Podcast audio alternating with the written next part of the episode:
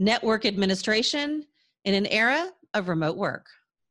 I'm Tanya Hall, and joining me is Steve Grobman, Senior Vice President and Chief Technology Officer at McAfee. Welcome, Steve. Thanks for having me, Tanya. Of course. Give give our audience a brief summary, if you will, of your professional background and the work that you do. Sure. So I've been in cybersecurity for two decades, uh, focused on many different things. Recently at McAfee as CTO, I lead both our uh, technology development organization, so our tech R&D, our data science research, our threat intelligence research, where we track bad actors around the world and look for vulnerabilities. But I also have our internal IT and internal security teams working for me. So we are defending our organization against all the same threats that our customers do.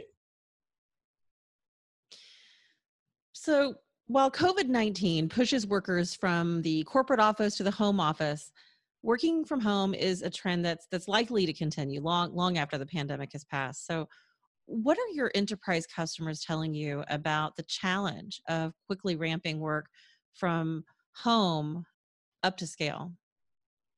So a lot of our enterprise customers have had to think about how do they manage their enterprise with a different type of configuration. Uh, so, number one, if you look at the types of applications a lot of people are using in 2020, they're cloud based, which in many ways is very good in that a cloud provider is actually running the vast majority of the service. So, for things like productivity, using O365 uh, works really well without all of the complexity of needing to have everybody VPN back into the company environment. Now, if we were having this pandemic a decade ago, it would be all about how do you get the remote workers into your corporate environment? Whereas now we have the opportunity to have many workers just go directly to their applications run by the cloud providers. But that sets up a whole bunch of new challenges. One of the things that we can never forget is all of that network traffic is going over an untrusted network. It's called the internet.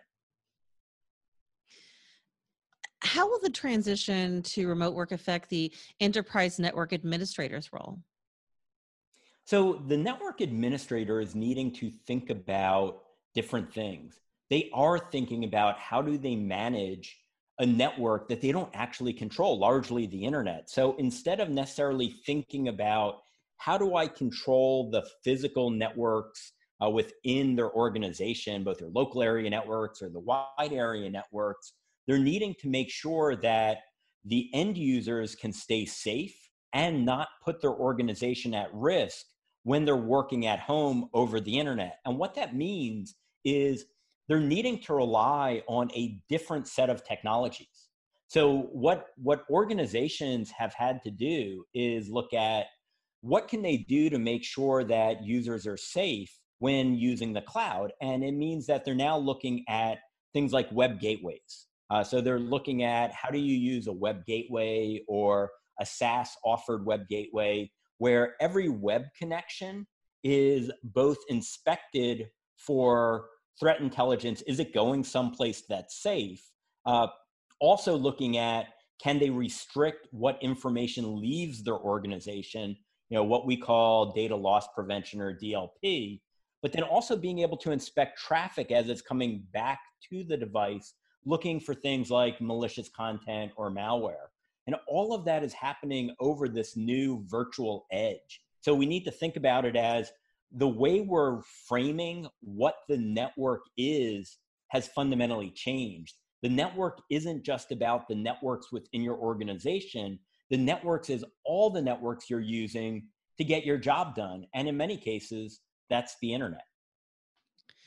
So, what changes in network security should we expect to see moving forward from a technology and a human behavior perspective?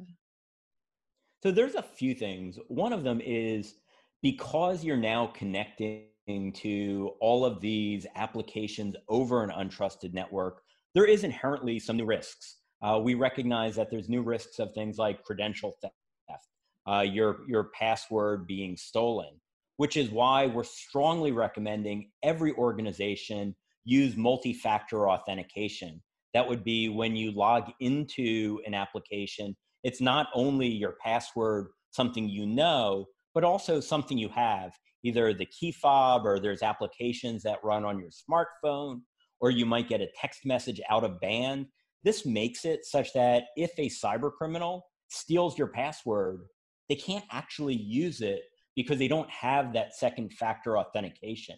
So that's one of the things that's very important for network administrators to push in their organization as they shift from working in the office where you have trusted networks to working in remote locations where you're potentially accessing things from many, many different remote locations. So, how will data backup processes change? So it's a it's a great question because the data is now inherently more decentralized. Uh, so in in the good old days where everybody's in the office on high speed networks that are all trusted, you can have a comprehensive data backup strategy where you're even doing things like backing up local devices. I think we're moving to an era where the cloud is largely the backup solution. So we need to envision devices themselves in some way as disposable. Uh, so you know, if a user's local device fails, the critical data for the organization is going to be mirrored to the cloud. The cloud is going to be responsible for the backup.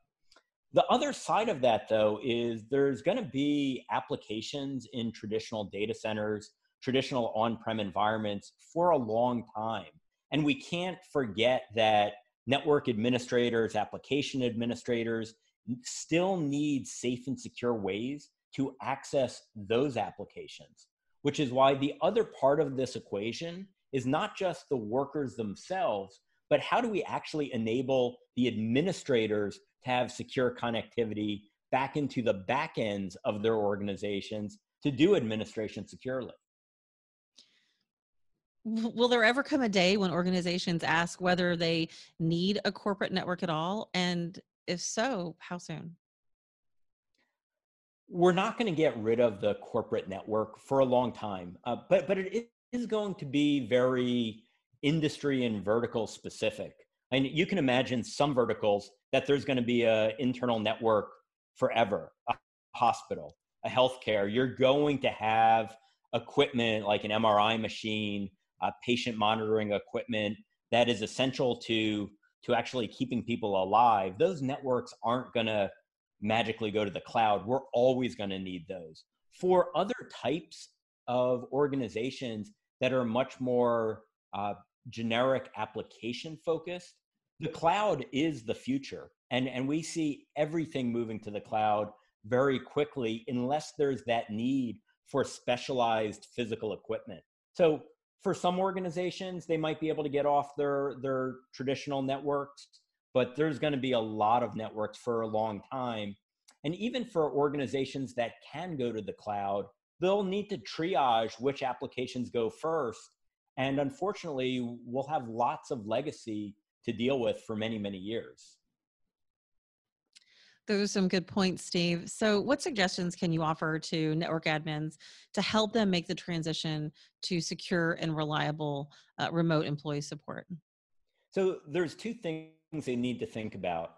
Number one, how do general employees get secure access to the applications and capabilities they need? Uh, that requires having secure devices, using multi factor authentication, and including security architecture that actually works in a remote environment like web gateways, uh, web SaaS, unified cloud edge environments. Uh, the other part is making sure that the administrators themselves can get secure access to manage the internal networks that still provide a critical function. That means they need to use uh, certificate based authentication for things like RDP, remote de- desktop protocol. Utilize multi-factor authentication for their administrative tasks. And ensure that they're constantly using the principles of what we call least privilege. Essentially everybody in the organization should only have access to the minimal set of things that they need to get their job done. If they do that they'll be able to have a good, clean, secure environment.